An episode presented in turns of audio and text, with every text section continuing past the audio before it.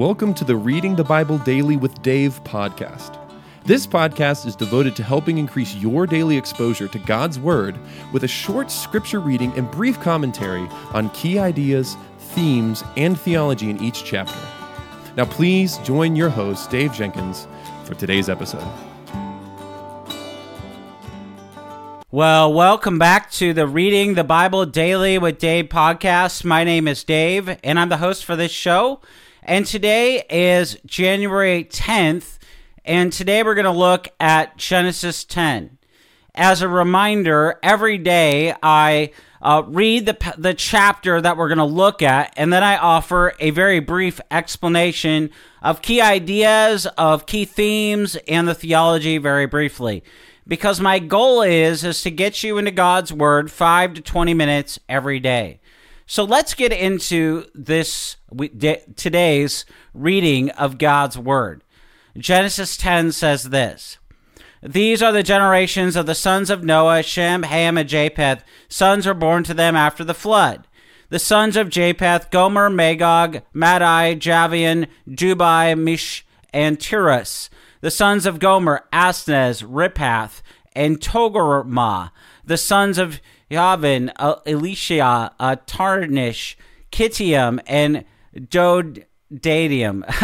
Sometimes I'm going to get these wrong, guys, okay? But from these coastlands, people spread in their lands, each with his own language by their clans in their nations. The son of Ham, Cush, Egypt, Put, and Canaan. The sons of Cush, Zeba, Havilah, Zabta, Raamah, and Sabteca the sons of Raamah, Sheba, and Dedan. Cush fathered uh, Nimrod. He was the first on the earth to be a mighty man. He was a mighty hunter before the Lord. Therefore, it is said, like Nimrod, a mighty hunter before the Lord. The beginning of his kingdom was Babel, Erech, and Akkad, Calneh, in the land of Shinar. And from there he went into Syria and built Nineveh, Rehoboth, Ur, Calah, and Resen. But between Nineveh and Calah is that is the great city. Egypt fathered Ludim, Amiim, uh, Lehabim, and Neptuhim, and Pathrasim, uh, Cal, from whom the Philistines came, and Caphtorim uh, Canaan fathered Sidon and his firstborn, and Heth, and the Jebusites, the Amorites, and the Girgashites, the Hivites, the Arkites, the Sinaites, the Arvidites, the Semarites, and the Hamathaites. Afterward, the clans of the Canaanites dispersed. And the territory of the Canaanites extended from Sidon in the direction of Gur as far as Gaza, and in the direction of Sodom, Gomorrah, Admah, and Zebulun, and as far as uh, Lasha, and these are the sons of Ham by their clans, their languages, their lands, and their nations. And to Shem also, the father of all the children of Eber, the elder brother of Japheth, the children were born. The sons of, of Shem, Elam, Asher, Arishpad, Lud, Aram, the sons of Aram, Uz, Hul, Gether, and Mash. Arpachshad fathered Shelah, and Shelah fathered Eber. To Eber was born two sons. The name of the one was Peleg, for in his days the earth was divided, and his brother's name was Joktan. And Joktan fathered Almadad, Shebeth, and Hazareth, and Jerah, and uh, and Uzel, Diklah, Obel, Abba, Meel, Sheba, Ophir, Havilah, and Joabab. All these were the sons of Joktan, and the territory in which they lived extended from Mesha in the direction of Sephor to the hill country of the east. These are the sons of Shem by their clans, their languages, their lands, and their nations. These are the clans of Noah, according to their genealogies, in their nation and from the nations spread abroad on the earth after the flood. Well, I do want to apologize before we get into the commentary today uh, for my very poor pronunciation of all those words. Some of them are just really hard to pronounce. Okay, so just being honest with you. Uh, Genesis 10, uh, 1 through 32, we see the clans, the languages, the lands, and the nations. And this entire passage, it sets out largely in the form of lists of, of how the descendants of Noah's three sons populated different regions of the earth.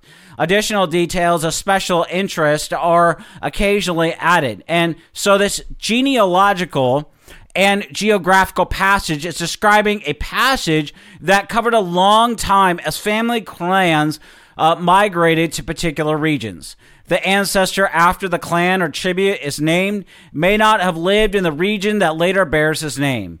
E- each of the three main parts of this section concluded with a reference to clans, to language, and to nations, as we see in verse 5 and verse 20 and verse 31. In, in Genesis 10.1, we see, These are the generation of. This distinctive formula marks a new section in the Genesis narrative. In verses 3 through 2 through 5, Japheth's descendants are listed. And from these, the coastal peoples spread in verse 5. This is the only additional remark that's made concerning them. It associates Japheth's descendants with the coastal regions and islands of the Mediterranean Sea. Uh, verses 6 through 20 of this chapter, they show Ham's descendants. They receive uh, considerably more attention than those of Japheth and Shem. And among them figure many of the Israel's enemies, such as the Egyptians, the Babylonians, the Philistines, and various Canaanite groups. Ham's immediate sons are Cush, Egypt, Put, and Canaan, as verse 6 says. Cush and Put are regions to the south and the west of Egypt. Cush father Nimrod, verse 8 says, in this association, it may seem very unusual given that Cush is linked geographically with Africa, and Nimrod with Mesopotamia. Nimrod is a particular interest for several reasons. He is linked to the great cities of Babel and Nineveh in Assyria, whose inhabitants at a later stage would descend in destructive powers on the kingdom of Israel and Judah. And the military might of the Assyrians and the Babylonians may account for their related observations that Nimrod was a mighty man, meaning a warrior, and a mighty hunter, as we see in verses 8 and 9. And these descriptions, one of which is linked uh, to the expression before the Lord in verse 9, are best to be viewed negatively. Nim- Nimrod's aggression runs counter to what God had intended when at creation he commissioned humanity to uh, be his vice regents or representatives. Babel and the land in verse 10. These details link Nimrod to the Tower of Babel episode that we're going to see tomorrow in Genesis 11, 2 and 9. Nimrod's kingdom is the antithesis of what the Lord desires. It, the great city in verse 12 denotes a region that includes Nineveh and Calah, and the detailed list of Canaan's descendants includes cities that are going to play a significant role in Genesis. In fact, the specific mention of Sodom and Gomorrah in verse 19 of this chapter, they provide a possible link between the actions of Ham in 922 and of the men of Sodom in 194 through 8 the designation of Canaanite is sometimes used to cover all the different groups mentioned in verses uh, 15 through 19 of this chapter. In Genesis 10, uh, 21 through 32, the, what these verses do is they give the list of the descendants of Shem. These are the people with whom the Israelites felt the most affinity, for Abraham was descended from Shem. And as far as they can be identified, many of these Arabian tribes are kingdom or kingdoms. And from the outset, Shem's great grandson Eber is selected for special attention in verse 21, being mentioned even before Shem's, Shem's own sons are named in verse 22. And the designation in Hebrew is derived from he- Eber. And by way of underlining his importance, readers are informed here of one of his sons, Peleg, which may be taken to mean division, for in his days the earth was thus divided, as we see in verse 25. This is probably an allusion to the Tower of Babel in Genesis 11, 1 through 9, that we're going to look at tomorrow. The line of Shem's descendants from Arpachshad to Peleg is repeated with additional information in Genesis 11, 11 through 19. Now, while the Old Testament revolves around the story of the na- nation of Israel, this does not mean that the other nations of the world are also not a concern. Additionally, the, the revelation first given to the Old Covenant people of God has a lot to say about the wider world, for this wider world is part of the Lord's plan to bring about the redemption of his creation. And one of the earliest passages to deal with the nations outside of Israel is Genesis 10, wherein we find the so called Table of Nations.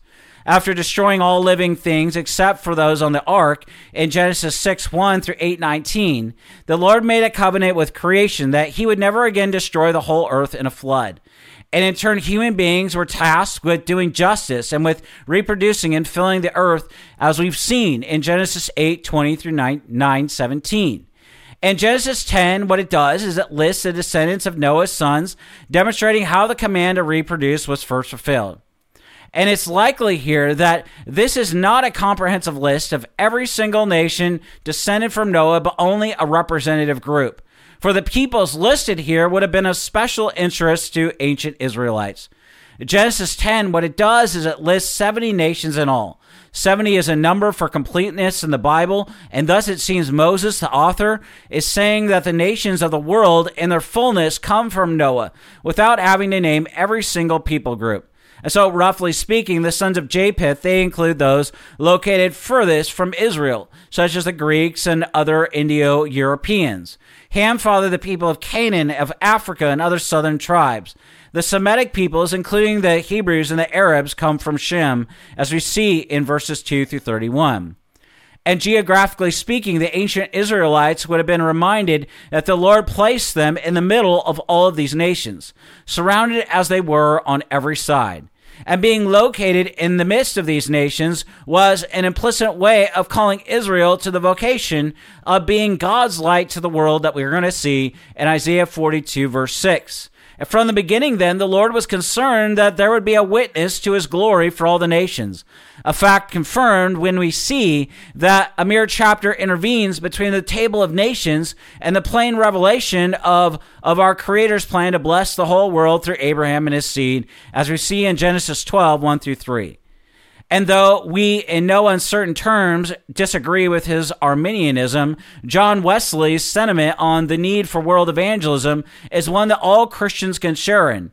When he says, I look upon all the world as my parish, thus far I mean it, that in whatever part of it I am, I judge it met right, and my bounden duty, he says, to declare unto all that are willing to hear the glad tidings of salvation. And so let's ask the question as we continue on in what ways are you making manifest God's love for the nations? Well, I want to thank you for listening or watching today's episode of the Reading the Bible Daily with Dave's podcast. Until tomorrow, may the Lord richly bless you and keep you.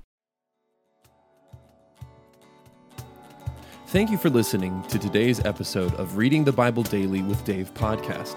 If you enjoyed this episode, please subscribe to the show and rate us wherever you listen to podcasts.